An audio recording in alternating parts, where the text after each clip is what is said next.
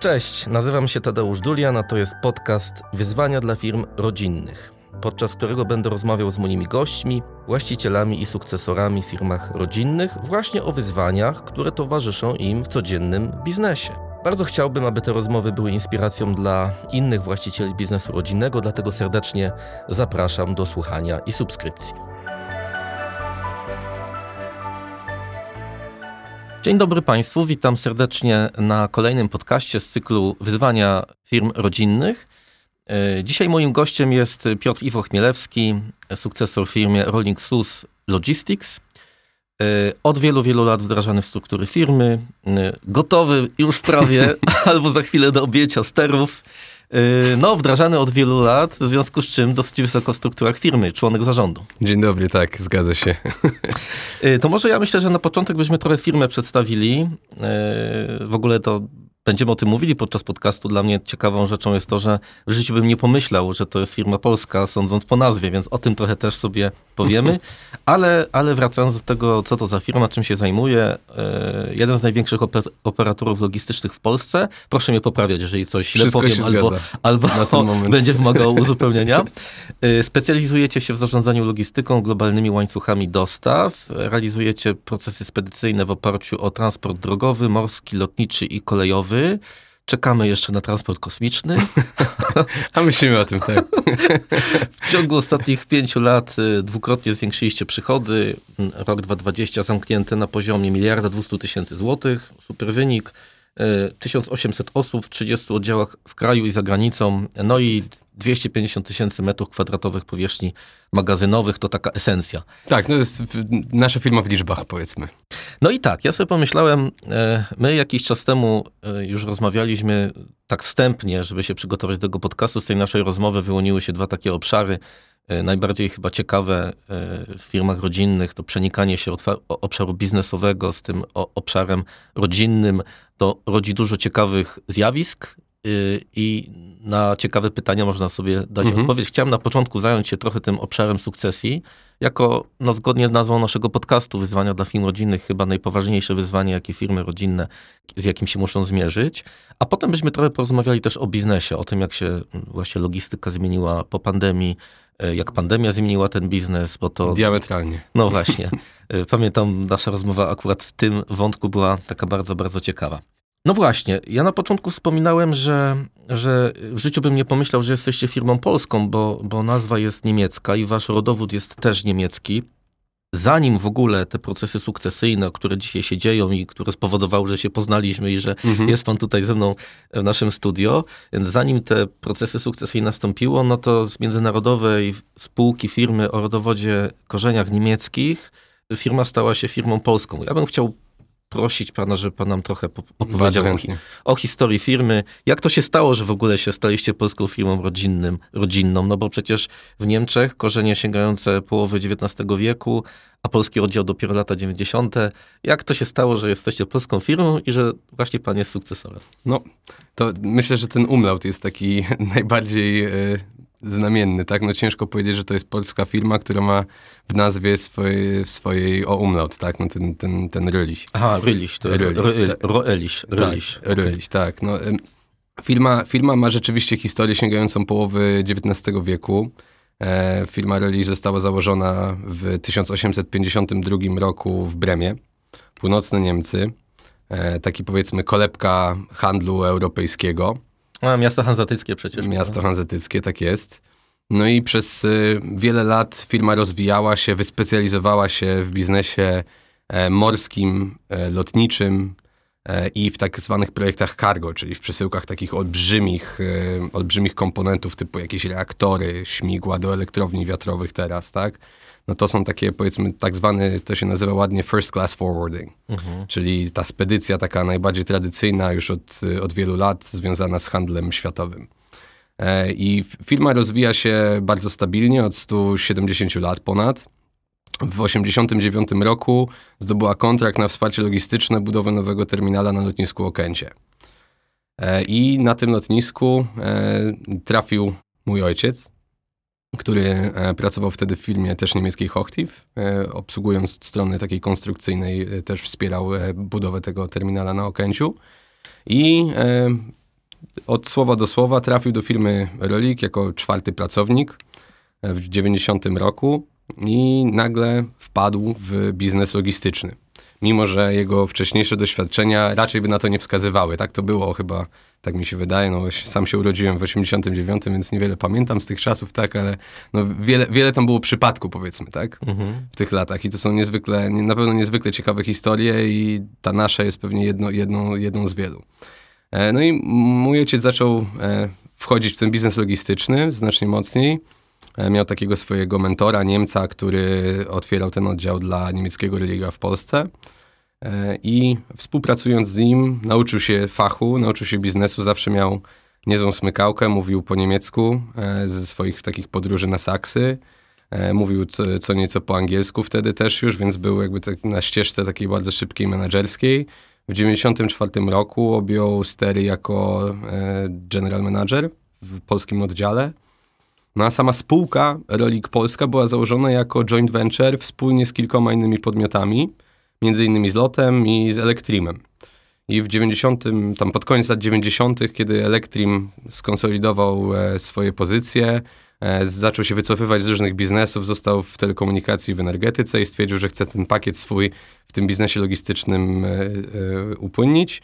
No i stawił się mój ojciec, został nagle mniejszościowym udziałowcem, 25% w polskim oddziale niemieckiej firmy Rölich, tak?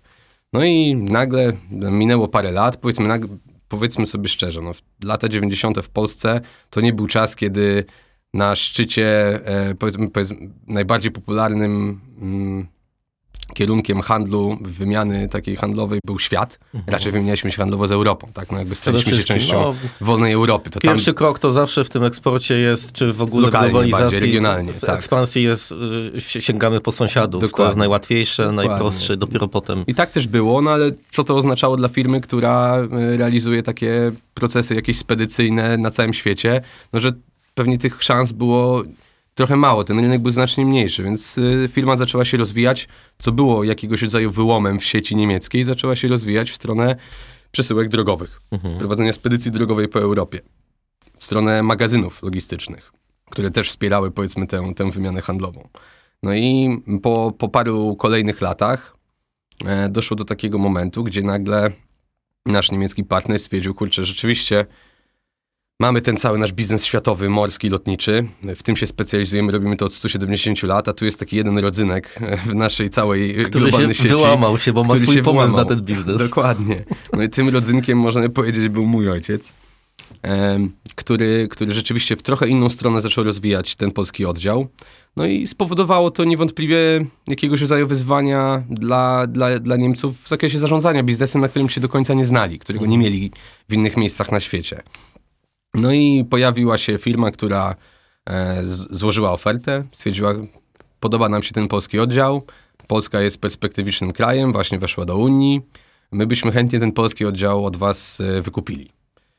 No więc Niemcy stwierdzili, rzeczywiście to może być ciekawa opcja dla nas. Będziemy trochę, jakby ten, ten polski oddział, mimo że się pięknie rozwija, no to nie jest dla nas, e, powiedzmy, spójny z nie taką naszą ogólną strategią światową. Mm. E, i, i stwierdzili, że byliby na to otwarci. No ale mój ojciec stwierdził, że skoro on już ma 25% i tu się pojawia jakiś kupiec, mm, z którym on nie do końca czuł mm, klimat i chemię, to stwierdził, że sam by może spróbował. Pojechał na negocjacje do Bremy z, z ówczesnym właścicielem i zarządzającym całą siecią. Dogadali się, wziął kredyt i wykupił polski oddział. I nagle firma ze znakiem umlaut stała się w 100% firmą polską. No, nie, mog nie mogło zostać samo, sam, sam relik z umlautem, więc dodaliśmy do tego nazwę SUS.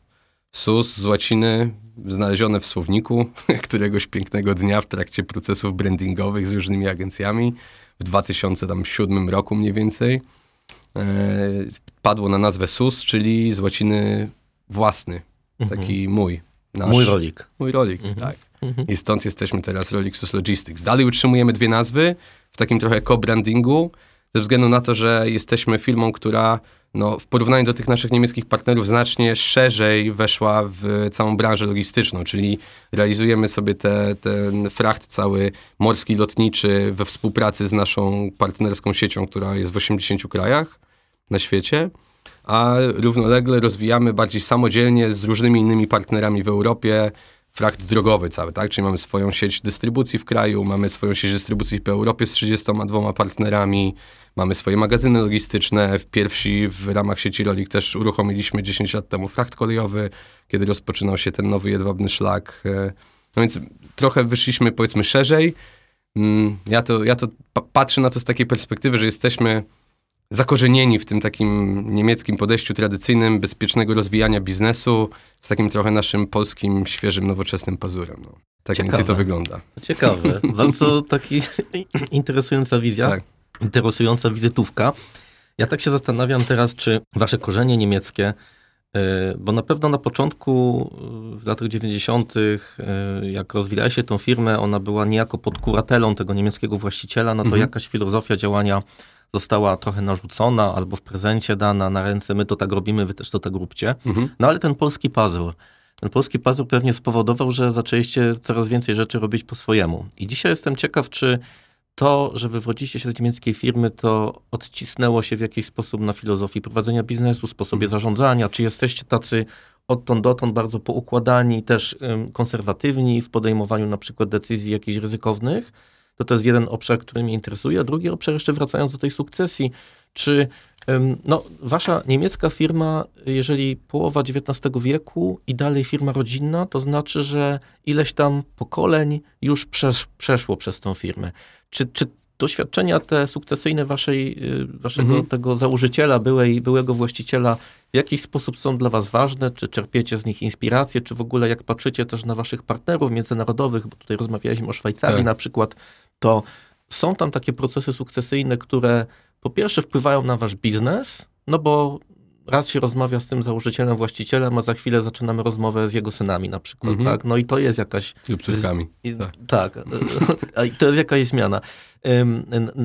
A po drugie, czy sami też czerpiecie właśnie inspirację z tego, jak obserwujecie, jak, jak w jaki sposób te procesy sukcesyjne dzieją się właśnie tak. w Europie Zachodniej. My w Polsce robimy to dopiero po raz pierwszy. No, niewiele jest takich firm, gdzie jest sukcesja z trzeciego na czwarte pokolenie, czy z drugiego na trzecie. Najczęściej jest to ta pierwsza sukcesja. Tak. W związku z tym moja misja, jak pracuję z właścicielami firm rodzinnych, polega trochę na tym, żeby ich przekonywać y, do tego, żeby jednak próbowali czerpać z tych doświadczeń krajów zachodnich w sukcesji, żeby nie popełniać tych samych błędów, które już zostały ileś razy popełnione. Jasne. Prawda? No i teraz się zastanawiam, no są różne modele.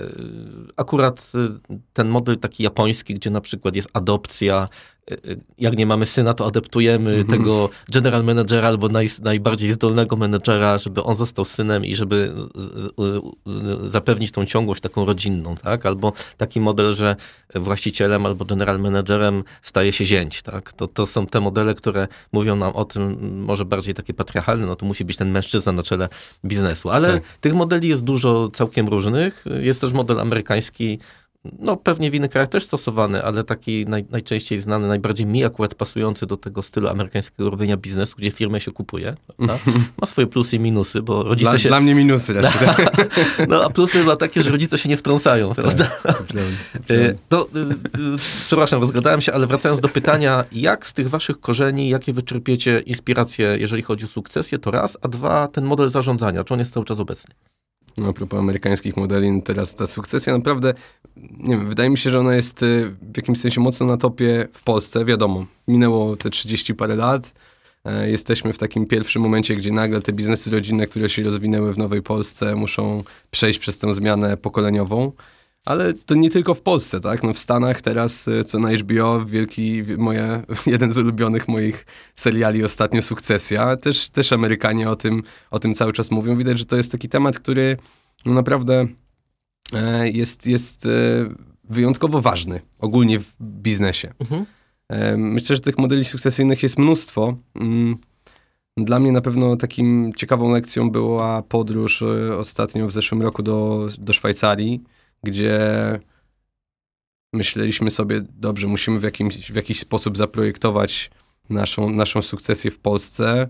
Lecimy sobie do Genewy, a tam jest y, apteka, która jest starsza od niepodległej Polski, albo piekarnia, która pamięta czasy Napoleona. Mhm. No i jak można prowadzić sukcesję przez 300 lat y, piekarni, która sobie stoi na rogu jakichś dwóch ulic, tak? Mhm. No, to są takie wzorce, powiedzmy, czy też umiejętności, cała, cała filozofia e, rozwijania biznesu przez pokolenia, która w zachodniej Europie, na pewno przede wszystkim w takiej Szwajcarii, no jest, ma, ma już swoją wielo, wieloletnią historię. Mamy od kogo się uczyć. A oni też wiedzą, co robić, bo już ileś razy się potknęli, prawda? Niewątpliwie, niewątpliwie. Więc ciężko, ciężko powiedzieć, który model jest najlepszy. To na pewno jest y, trochę taka, taka dyskusja raczej filozoficzna, mocno, mocno zależna od tego, jaki jest Nestor, jacy są sukcesorzy, jak zaprojektować jeden model sukcesyjny dla konkretnego biznesu w ramach konstytucji, którą teraz wiele rodzin sobie projektuje, żeby ta konstytucja mogła być jakimś filarem działalności na, na lata. No jest to, ja na to odpowiedzi nie mam, tak? Dys, dyskutujemy sobie na to bardzo otwarcie. Mhm. Myślę, że jest tutaj no, naprawdę wie, wiele mamy jeszcze do zrobienia i do przemyślenia, żeby, żeby rzeczywiście do takich e, odpowiednich, odpowiedniego modelu dojść. To co, to, co mi na pewno przyświeca mm, z takiej naszej historii, tej e, naszych partnerów i, i niegdyś właścicieli, no, rozwijają biznes 170 lat przeszli tych zmian pokoleniowych nie trzy, nie cztery, tylko sześć, czy nawet już siedem. Mhm. Potrafią te, tę sukcesję przeprowadzać. Myślę, że to, co im na pewno pomaga, no to mają jakiegoś rodzaju filozofię, taką bardzo tradycyjną, e, związaną też z ich e, regionem pochodzenia, z Brema, to jest Brema, północne Niemcy, bardzo takie konserwatywne, tradycyjne podejście. To, to nie jest firma, która wracając trochę do tej takiej dynamiki, o której mówiliśmy, to nie jest firma, która nagle podejmie decyzję e, bardzo ryzykowną, która może w jakiś sposób zachwiać ich całym biznesem. Oni nie mogą sobie na to pozwolić. Budują biznes 170 lat, każda decyzja musi być 5 razy przemyślana. Mhm. Więc nie, nie, ma takiego podejścia na zasadzie mam e, trzyletni, jestem funduszem private equity, mam jakiś swój 3-4-letni horyzont inwestycyjny, jadę po bandzie, żeby napompować spółkę, a potem następny się będzie tym przejmował. Mhm. Tak? No tutaj mówimy o horyzoncie inwestycyjnym nie 5 lat, nie 10, tylko pokolenie. Mhm. Ja mam przed sobą 30 lat prowadzenia firmy, I teraz jakiego rodzaju decyzje będę podejmował, żeby przez te 30 lat firmę doprowadzić w ramach swojego okresu zarządzania, żeby, żeby ona się rozwinęła dalej. Podejmujemy decyzje pewnie znacznie bardziej mm, w taki sposób przemyślany. Tak? U nas w Polsce myślę, że aż takiego konserwatyzmu nie ma. Czyli my, my jako, jako SUS e, na pewno mamy więcej dynamiki, więcej trochę takiego ryzyka, więcej intuicji biznesowej, można powiedzieć Więcej na pewno też, y, umówmy się, okazji biznesowych, które się pojawiają w szybko rozwijającej się gospodarce. I, i, z, i z tych okazji udało, udało nam się przez ostatnie wiele, wiele lat naprawdę bardzo mocno czerpać. I to jest coś, co jest y, też mocno zaszczepione w, w naszym biznesie rodzinnym, tym, tym polskim, o którym już teraz mówię. No i takie główne hasło, które nam na pewno przyświeca, to dywersyfikacja. Jeżeli chcemy budować biznes na pokolenia, to musimy budować biznes bezpieczny, który jest oparty na stabilnych fundamentach, na kilku nogach, dobrze zdywersyfikowany. I, I to jest powiedzmy taka idea, która, która nam przyświeca naprawdę od, no, myślę, że spokojnie mogę powiedzieć, 20 lat.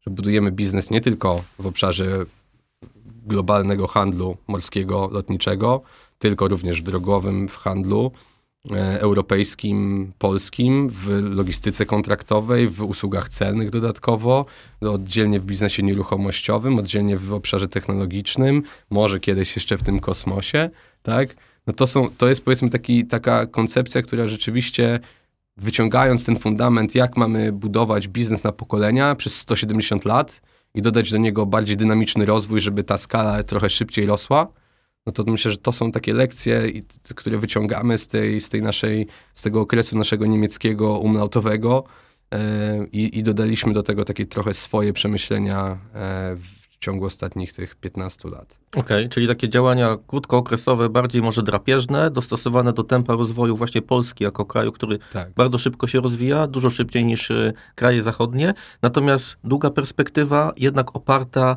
w tej tożsamości waszej, która z tego rynku niemieckiego wychodzi, takiego bezpiecznego budowania biznesu na lata. Mhm. E, jeżeli coś ma być e, nieśmiertelne, to musi też się opierać na ponadczasowych elementach, takich jak wartości na przykład. Zgadza się. Powiem szczerze, łatwo jest o tym mówić teraz, tak? Ale jeszcze pięć lat temu to nie było takie, nie było takie oczywiste, mhm. bo tak jak, tak jak pan powiedział na początku, no żeby stać się firmą rodzinną z firmy z oddziału międzynarodowej korporacji, no to przesz, przeszedł mój ojciec bardzo długą drogę, no i od paru lat dołączyłem ja i nagle te, te wszystkie rozmowy sukcesyjne prowadzimy dopiero tak naprawdę kilka lat. Kilka lat to jest kropla w morzu biznesu wielopokoleniowego, można by powiedzieć. Ważne, że prowadzicie. To na pewno. Bo mówiliśmy o tych modelach sukcesji, że nie ma jednego takiego najlepszego, klasycznego. Tak naprawdę właśnie na tym to polega, że ponieważ biznesy są różne, osobowości właścicieli są różne, to do nich trzeba dopasować ten model, który będzie najbardziej mm, odpowiadał, który będzie też sprawiedliwy, bo każdy rozumie sprawiedliwość zupełnie inaczej. No to jest kwestia wartości, o których też pan powiedział, prawda? Czyli musimy, musimy w jakiś sposób zapewnić spójne wartości dla poszczególnych pokoleń. Znam też przykłady e, organizacji, gdzie jedno pokolenie zostało trochę pominięte. No bo je, jest coś takiego w tym, w takim, powiedzmy, w tej takiej rządze pieniądza kapitalistycznej, którą poznaliśmy po zmianie ustroju, że dobrze, zbudowany jest biznes, to drugie pokolenie, przeważnie mówi się, co pierwszy, pierwsza sukcesja jest najtrudniejsza, bo już 80% mniej więcej pewnie firm odpada. Mhm. Następne to wiadomo już jest to jest jakiś fundament do tego zbudowany, no ale ta pierwsza sukcesja dla nas w Polsce będzie niewątpliwie najtrudniejsza. Mamy drugie pokolenie, które bardzo często, szybko widząc, że moi rodzice się wzbogacili, już mają taką trochę chęć trwonienia tego majątku, a nie dalszego, dalszego budowania biznesu na kolejne pokolenia. I wtedy na przykład wchodzi e, trzecie pokolenie. Znam przykłady też biznesów, gdzie babcia z wnukami próbuje przeprowadzić sukcesję, mhm. co jest niewątpliwie, biorąc pod uwagę różnice kulturowe, na pewno jeszcze większym wyzwaniem, tak? Też znam takie przykłady, no. rzeczywiście, rzeczywiście tak jest. No, myślę, że y, to wyzwanie, jakie jest przed właścicielami, którzy chcą przeprowadzić sukcesję, to jest y, zbudowanie świadomości sukcesora, takiej pełnej odpowiedzialności. Co to znaczy być właścicielem, co to znaczy być mhm. udziałowcem, mhm. że firma to nie jest zabawka, mhm. a udziały nie są czymś... Tylko dziecko. Hmm. Tak, tylko dziecko, które też trzeba odpowiednio pielęgnować, wychowywać i zapewnić mu wzrost. Tak? Więc y, ja z kolei obserwuję, że bardzo często problemem jest to, że w Polsce, że o sukcesji zaczynamy myśleć za późno. Kiedy ci sukcesorzy już są na tyle dorośli, że są niejako mhm. ukształtowani mentalnie, psychicznie i nie zawsze mają takie cechy, które właśnie pozwalają na to, żeby być odpowiedzialnym właścicielem firmy i żeby zgodnie z tym takim angielskim konceptem stewardship, żeby im firmę przekazać nie po to, żeby z tą firmą zrobili cokolwiek, mhm. tylko żeby tę firmę przekazywali dalej.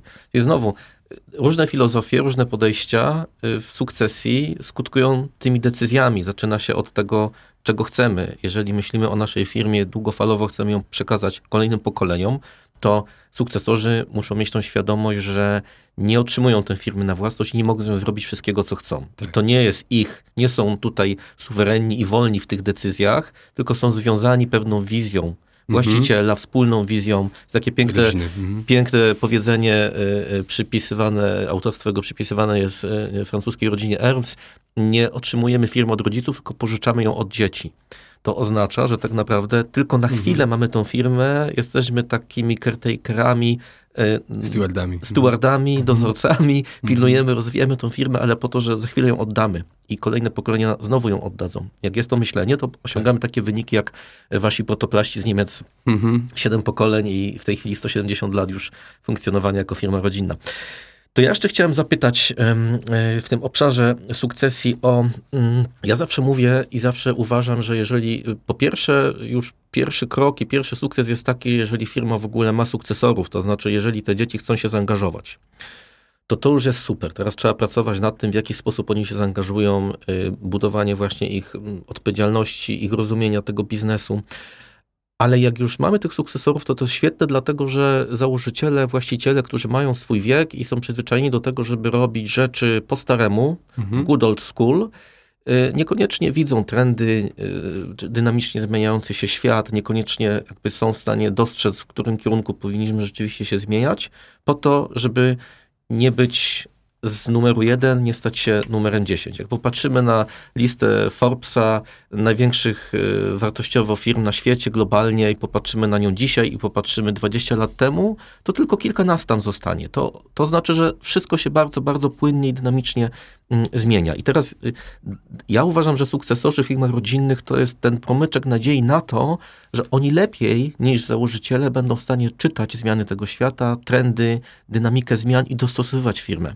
Mhm. To oznacza, że będą musieli ponieść tą odpowiedzialność również za pewne decyzje, za przekonanie tego starszego pokolenia, że należy pójść w tym kierunku, a nie w tym kierunku, ale jakby prowadzenie firmy w takim, a nie innym kierunku oznacza bardzo dużą odpowiedzialność. No i teraz chciałem pana zapytać o to, co pan sądzi o tym, co teraz powiedziałem. Czy to jakoś rezonuje, czy zgadza się pan z tym, albo chciałby pan jakoś to inaczej skomentować, jaka ta rola sukcesorów biznesów w biznesach rodzinnych jest. Czy to rzeczywiście jest tak, jak ja uważam, że sukcesor to jest inicjator zmian, nowych kierunków rozwoju.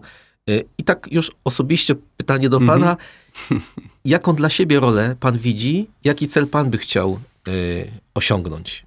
Bo też do tej roli sukcesora przygotowuje się długo, mówi pan o tym, że rozmawiacie już kilka lat, ale ta rozmowa to nie tylko jest rozmowa, ale to też są pana doświadczenia biznesowe poza firmą macierzystą, tak? tak? Mhm. Zgodnie z konstytucjami w wielu y, rodzinach biznesowych warunek dla sukcesora, żeby w ogóle wszedł w firmę, objął stery, zarządzał kompetencje, czy, czy, czy w ogóle majątek, no to musi nabrać tego doświadczenia na zewnątrz. Tak. Jak to nabieranie doświadczenia, jak ta rola y, powoduje, że y, widzimy, co chcemy zrobić w naszej firmie, jakie cele sobie możemy stawiać?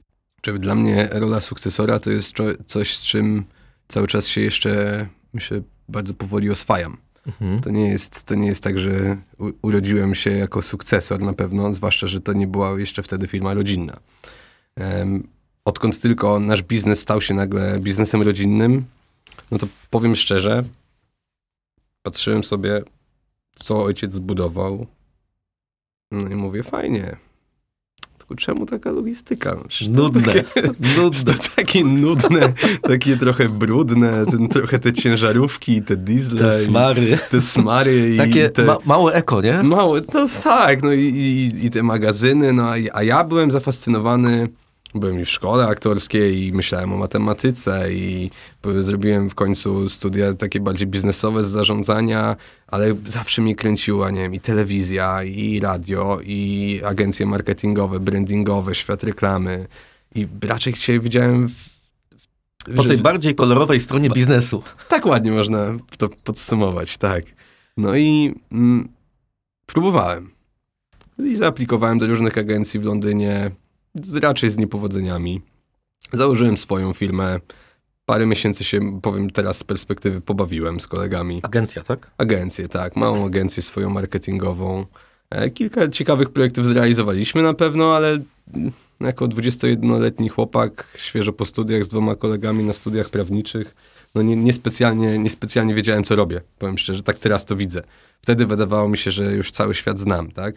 No i Mm, tutaj bym na tym, na tym miejscu chyba chętnie trochę powiedział o tym, trochę o tej relacji, o tej dynamice w relacji ojciec-syn. Mhm. No bo to jest na pewno coś, co na przestrzeni lat, wychowując, przygotowując sobie sukcesora, jest y, naprawdę niezwykle istotne. To jest super ważna rzecz. Ja o tym właśnie przed chwilą powiedziałem, że tak. bardzo często za późno zaczynamy sobie zdawać sprawę, że powinniśmy jednak w jakiś sposób do firmy przyciągnąć tego, to bywa tego różnie, syna. To bywa różnie, dlatego że Znowu, zależy od, zależy od człowieka, tak? Czy ten człowiek potrzebuje bardziej e, przyciągania, czy bardziej popychania? Mhm. Czy on potrzebuje otwartej e, kartki, rób co chcesz, jak będziesz chciał, to przyjdź? Czyli czy też masz, czas, tu być, masz tu być za pięć lat, teraz sobie rób co chcesz? Mhm. Żeby, jakie, no, to, to, jest wszystko kwestia tej dynamiki trochę, jaką ma e, jaką się ma ojciec syn, czy też ojciec z córką, tak? Czy, czy matka z dowolnej relacji nestora, sukcesora.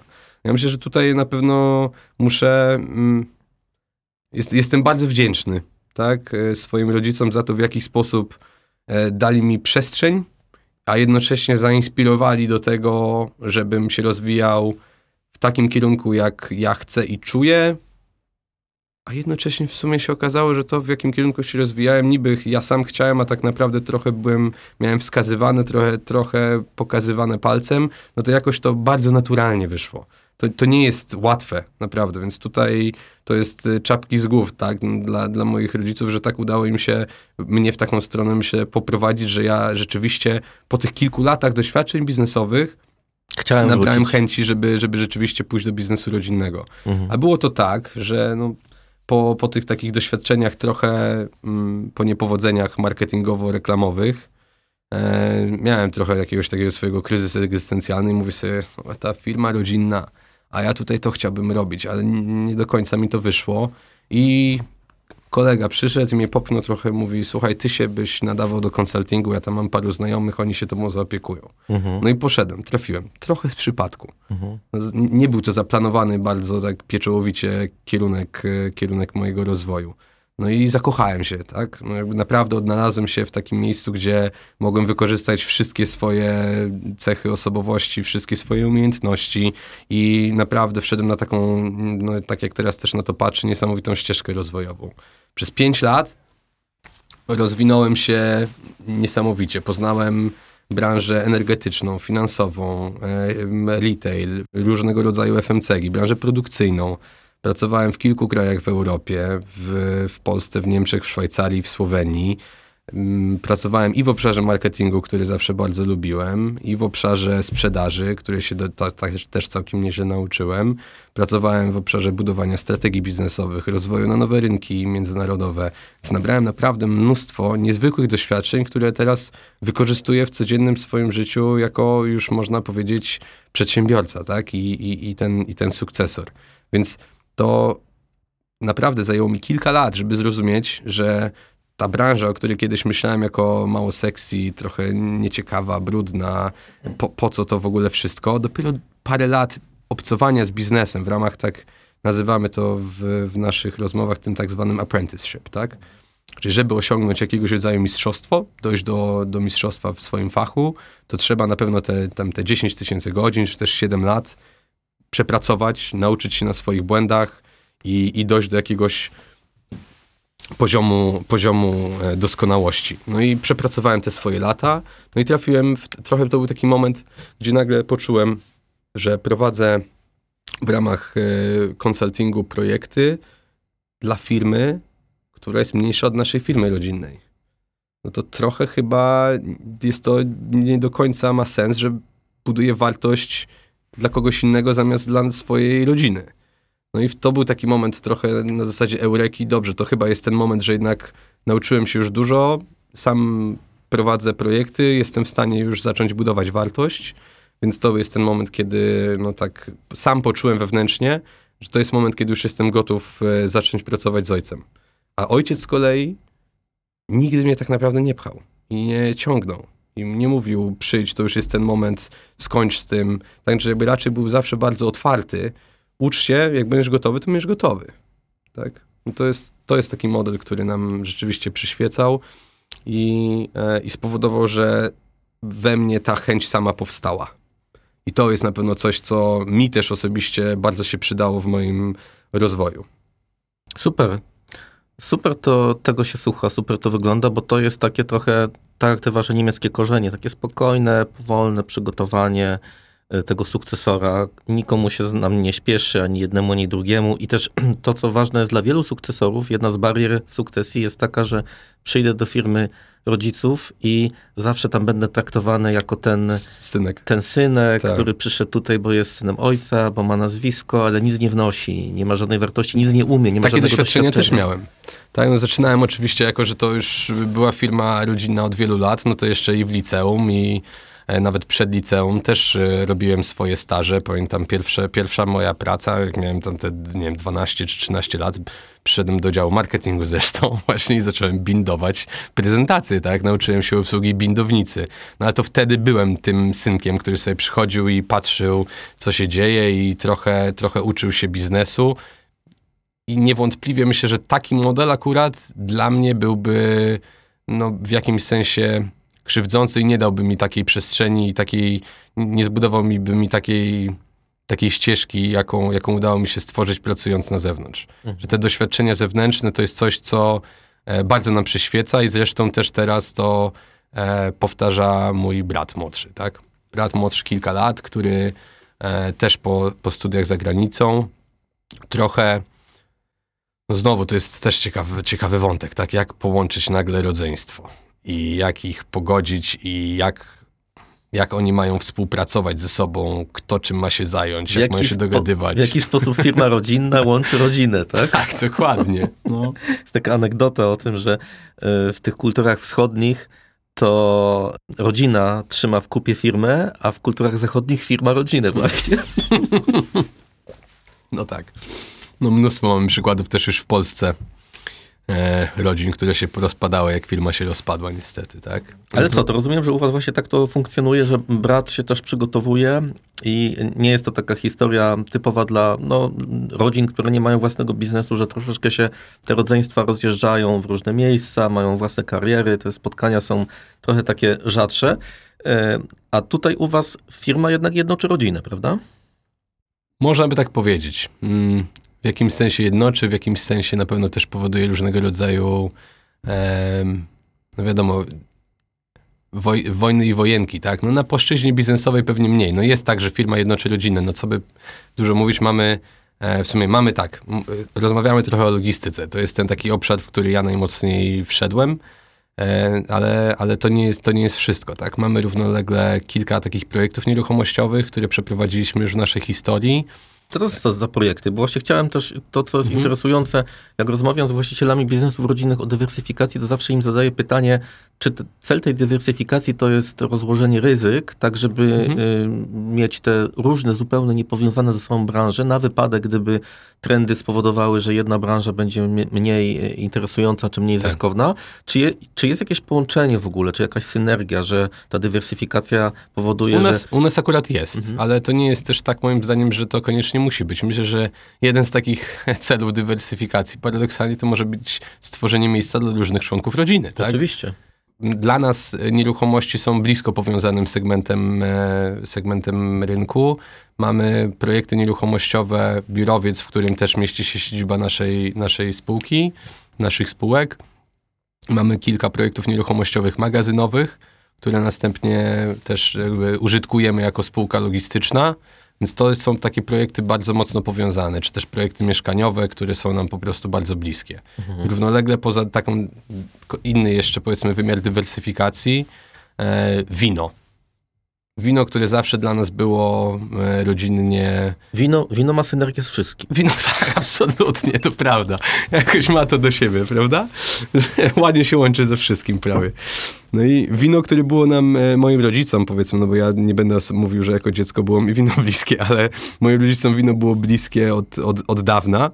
No i Moja mama podróżując trochę z ojcem po świecie w ramach różnego rodzaju e, eventów, czy też takich konferencji logistycznych, nagle znalazła sobie w sobie taką dodatkową pasję do odwiedzania winnic. Zaczęła podróżować po winnicach, zaczęła wybierać wina, które razem z ojcem, które im się bardzo podobały.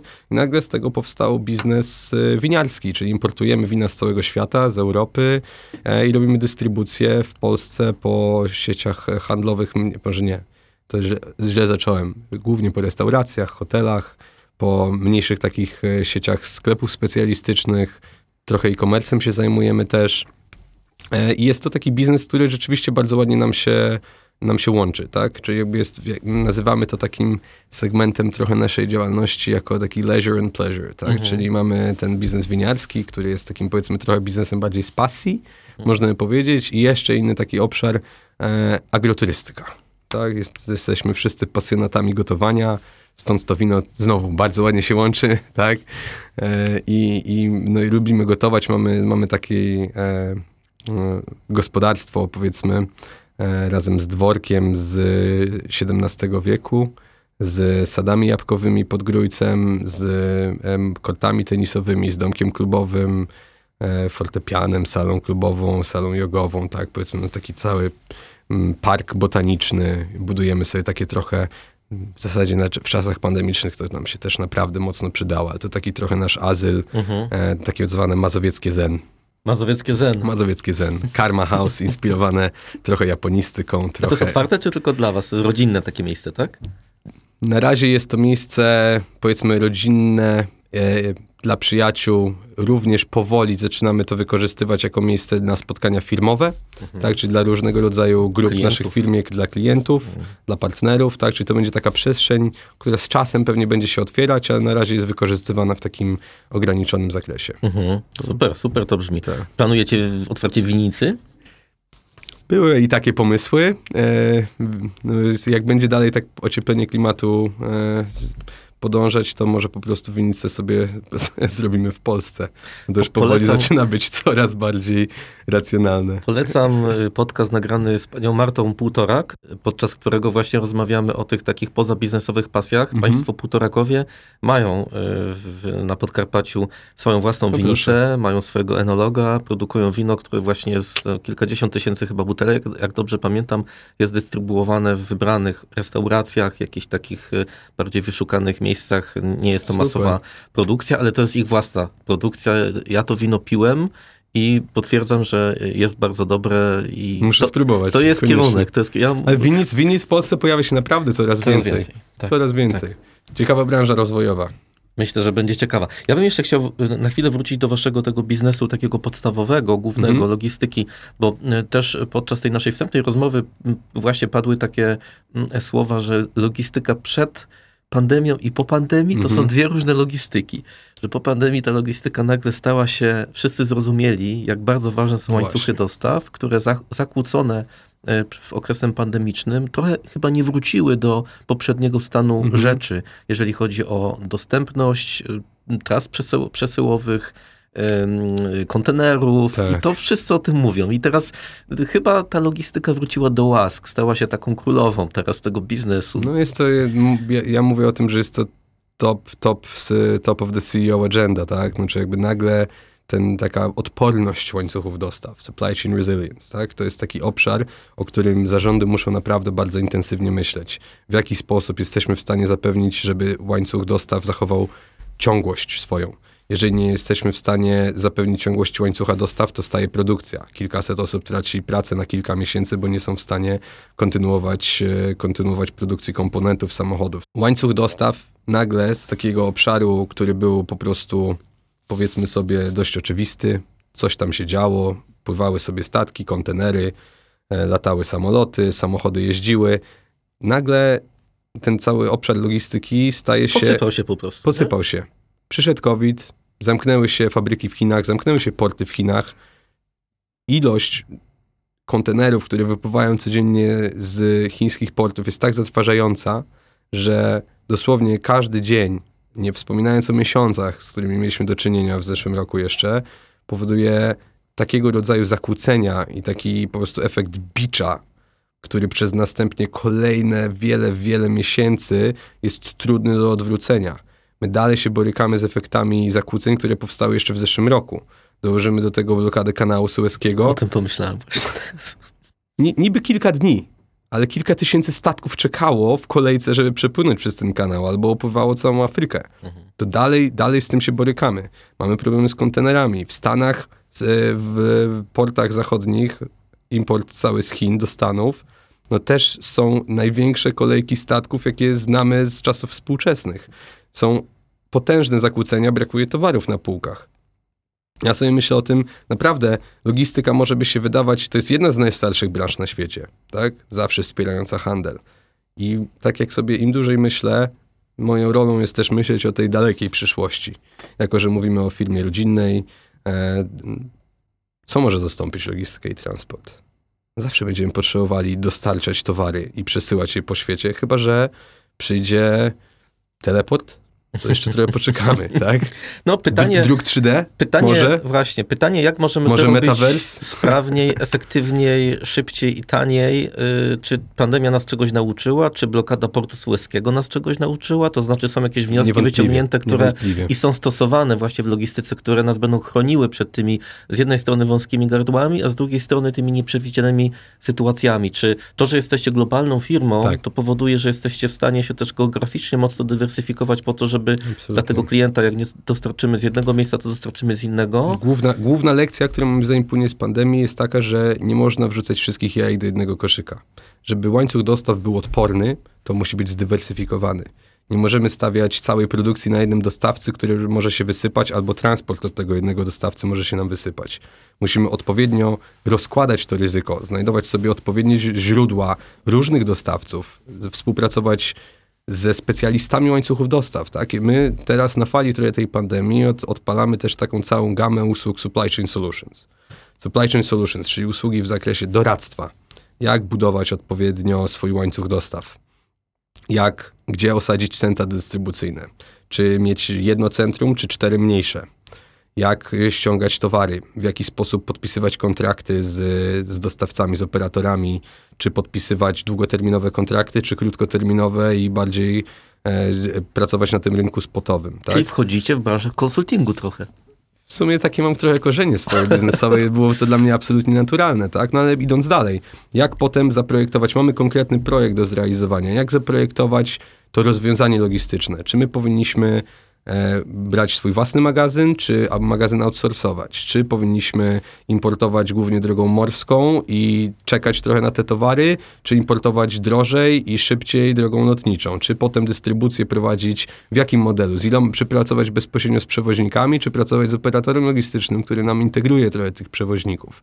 Potem jak kontrolować te wszystkie przepływy, jak budować tak zwany control tower, czyli łączyć kilka krajów w ramach swojej sieci w firmie i wykorzystać takiego operatora jak my do tego, żeby on zarządzał tą logistyką między naszymi krajami. Mhm. Jak potem rozdystrybuowywać sobie ten, ten cały budżet logistyczny na poszczególnych graczy, czyli tak zwane fourth party logistics, mhm. 4PL. Czyli budujemy całe, całą gamę taką usług, które pomagają trochę lepiej zarządzić tą niepewnością, która niewątpliwie wtargnęła na salony no, w trakcie pandemii naprawdę wielkim, z wielkim hukiem, tak? Czyli po prostu wasi klienci dzięki wam mają taki scenariusz B i C. What if scenario, tak? Tak jest. No to o to chodzi. To, to jest jedyne tak naprawdę wyjście w tym momencie. No i, i co? I ewentualnie teleportacja, tak? No i ten druk 3D, żeby już nie ściągać towarów z Chin. Ale to jest też wielka szansa dla nas. Zobaczmy, no, na cały handel i po prostu Chiny jako centrum produkcyjne świata i ten cały region e, Dalekiego Wschodu. No, to co pandemia jeszcze dodatkowo pokazała? Ciężko jest opierać cały łańcuch dostaw na Chinach. Jeżeli nie, będzie, nie zaczniemy produkcji półprzewodników w Europie, mhm. nie zaczniemy produkcji różnego rodzaju specjalistycznych komponentów, ok, będą droższe, jasne, będą może innej jakości, chociaż no, tutaj można pewnie polemizować, ale musimy też, to jest szansa wielka dla Polski. Polska jako taki cały przyczółek przemysłowy y, dla zachodniej Europy. Super. Więc myślę, że możemy, to jest dla nas, jako dla Polski, pod wieloma względami, myślę, że to są, to są też olbrzymie szanse, które się pojawiają w związku z tym kryzysem. Zobaczymy, co, co zrobią e, w dłuższej perspektywie w związku z tymi wydarzeniami Chińczycy. No. Mhm. To kiedy zaczynacie półprzewodniki produkować? no nie, może bardziej ten kosmos. bardziej kosmos. tak. Okej. Okay. Chciałem jeszcze zapytać taką rzecz. Nasze badania, które my jako Deloitte globalnie prowadzimy wśród właścicieli i tej kadry zarządzającej firm rodzinnych, wskazują na to, że efekt pandemii u naszych klientów w firmach prywatnych, rodzinnych to przede wszystkim mocne przyspieszenie wielu takich procesów, które są nastawione na cyfryzację, automatyzację, mhm. digitalizację. E, więc pytanie o to, jakby sprawdźmy, czy to, co w naszych badaniach nam wychodzi, mhm. to jest prawda. Czy pan powie, że ok, macie rację? Nie, nie macie racji. Czy wy też macie takie poczucie, że biznesowo w trakcie pandemii wrzuciliście wyższy bieg? Mhm. Czy pandemia to u was ponadprzeciętny rozwój w porównaniu do innych y, wcześniejszych lat? I czy rzeczywiście ta digitalizacja, cyfryzacja to jest trochę odpowiedź na pandemię? No to jest pytanie, które niewątpliwie nurtuje nas wszystkich. Tak? Myślę, że to ładnie bardzo się łączy z jednym pytaniem, które pan wcześniej też zadawał, e, mianowicie jaka jest e, moja rola w tej mhm. organizacji. Ja dołączyłem e, jeszcze na samym początku jako dyrektor spraw rozwoju i moim, moim zadaniem było właśnie i obszar tej takiej ekspansji geograficznej, obszar e, mergers and acquisitions, powiedzmy, czy takie podwaliny pod to, bo rośniemy raczej organicznie cały czas, no ale też koncepcja trochę tego rozwoju technologicznego.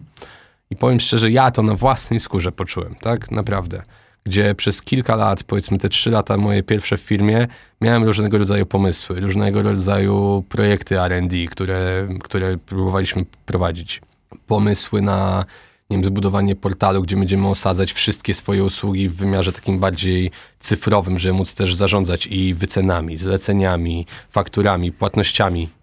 I faktycznie procesy, które miały dziać się znacznie dłużej, bardzo mocno przyspieszyły. Myślę, że to był te, na, najpierw był taki okres, gdzie kilka miesięcy, może kilka tygodni bardziej nawet takiej paniki. Przychodzi pandemia, olbrzymia niepewność, nie wiemy co się teraz wydarzy, jak teraz nagle zapewnić spedytorom, którzy pracują na komputerach y, stacjonarnych w biurze, możliwość pracy zdalnej, tak? No to były takie wyzwania na, na, na pierwsze miesiące, z którymi trzeba było sobie bardzo szybko poradzić, ale nie było wyjścia. Żeby mając trochę sytuację na zasadzie wóz albo przewóz, albo to szybko zrobisz i przygotujesz się na, na zmianę rzeczywistości, albo przestaniesz pracować, no to odpowiedź jest prosta.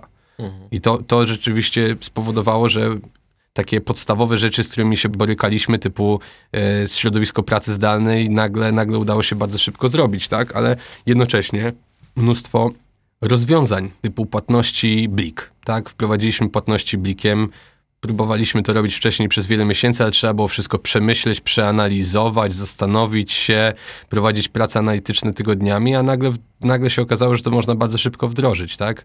Podpisy elektroniczne na, na urządzeniach mobilnych, tak? Mm, zbudowanie całego portalu klienta, w którym klient jest w stanie zarządzać swoją, swoją relacją z operatorem logistycznym. To są takie inicjatywy, które dopiero zaczynają tak naprawdę się i no ja już się nie mogę doczekać też kolejnych efektów, bo e, pandemia co spowodowała? Musieliśmy trochę się przeorganizować pod względem technologicznym, zbudować trochę nowe podwaliny, trochę bardziej nadać taką, temu taką większą otwartość całego ekosystemu i, e, i zacząć tworzyć swoje nowe rozwiązania. I te rozwiązania, które no niestety, e, powiem tak, no, na, to co najbardziej wstrzymy, było, powiedzmy, wstrzymywało procesy digitalizacyjne, to była in, taka niedecyzyjność.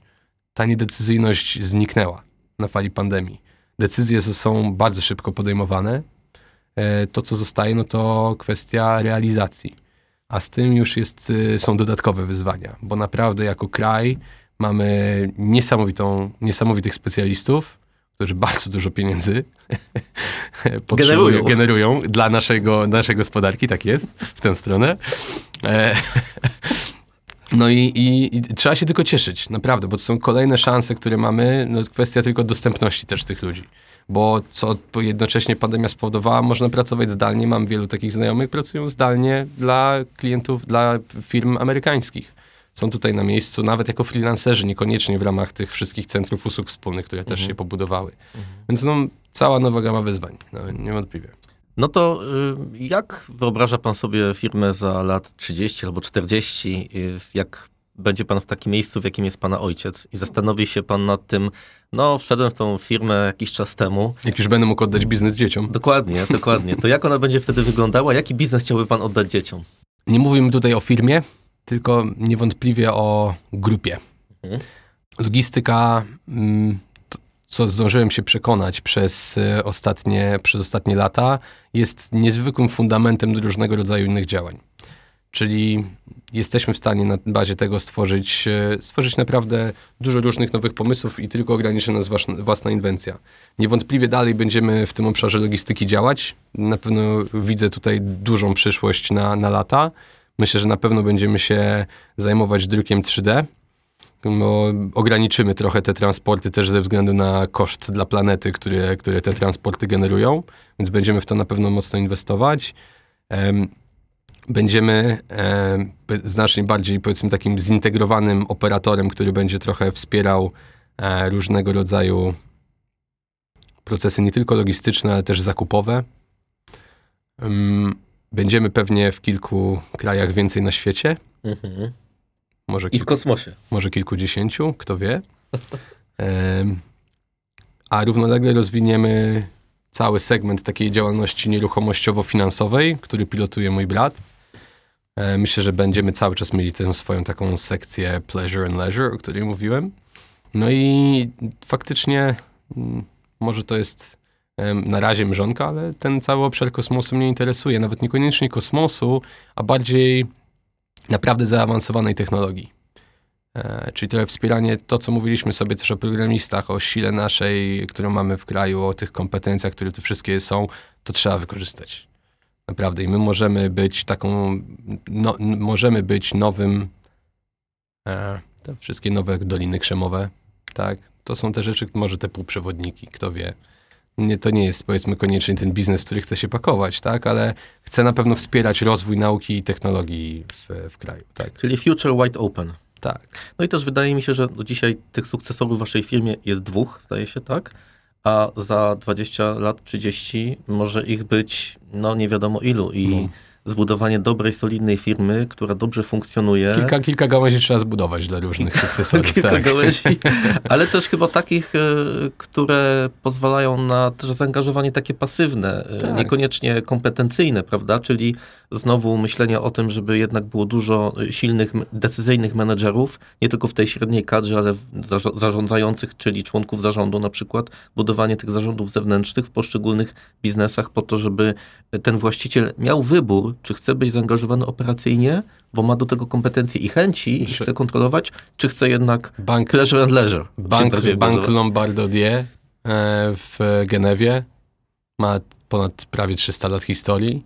Pracuje 50 czy 60 członków rodziny, od zarządu po firmy sprzątające. Mhm. Firmy sprzątające, którą prowadzi też jeden z członków rodziny. Naprawdę można stworzyć mnóstwo przestrzeni dla, dla różnych osób. Przed nami tak naprawdę długa droga, tak? I przed nami jako organizacją i przed nami jako krajem, który rozwija dopiero te swoje struktury firm rodzinnych. Będę trzymał kciuki.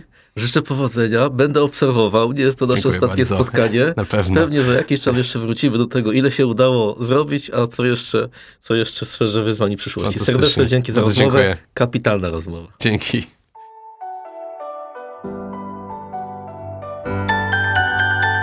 To był podcast Wyzwania dla Film Rodzinnych. Już niedługo kolejny ciekawy gość, a w oczekiwaniu na następny odcinek napisz do mnie, podziel się wrażeniami lub zaproponuj temat lub gościa podcastu. Znajdź mnie na LinkedIn albo napisz na adres tedulian.deloitte.com. Do usłyszenia. Tadeusz Dulian.